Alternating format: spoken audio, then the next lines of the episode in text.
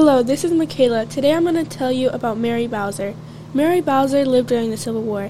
Some life facts about this person are she was born into slavery, she was an abolitionist, and her full name is Mary Elizabeth Bowser.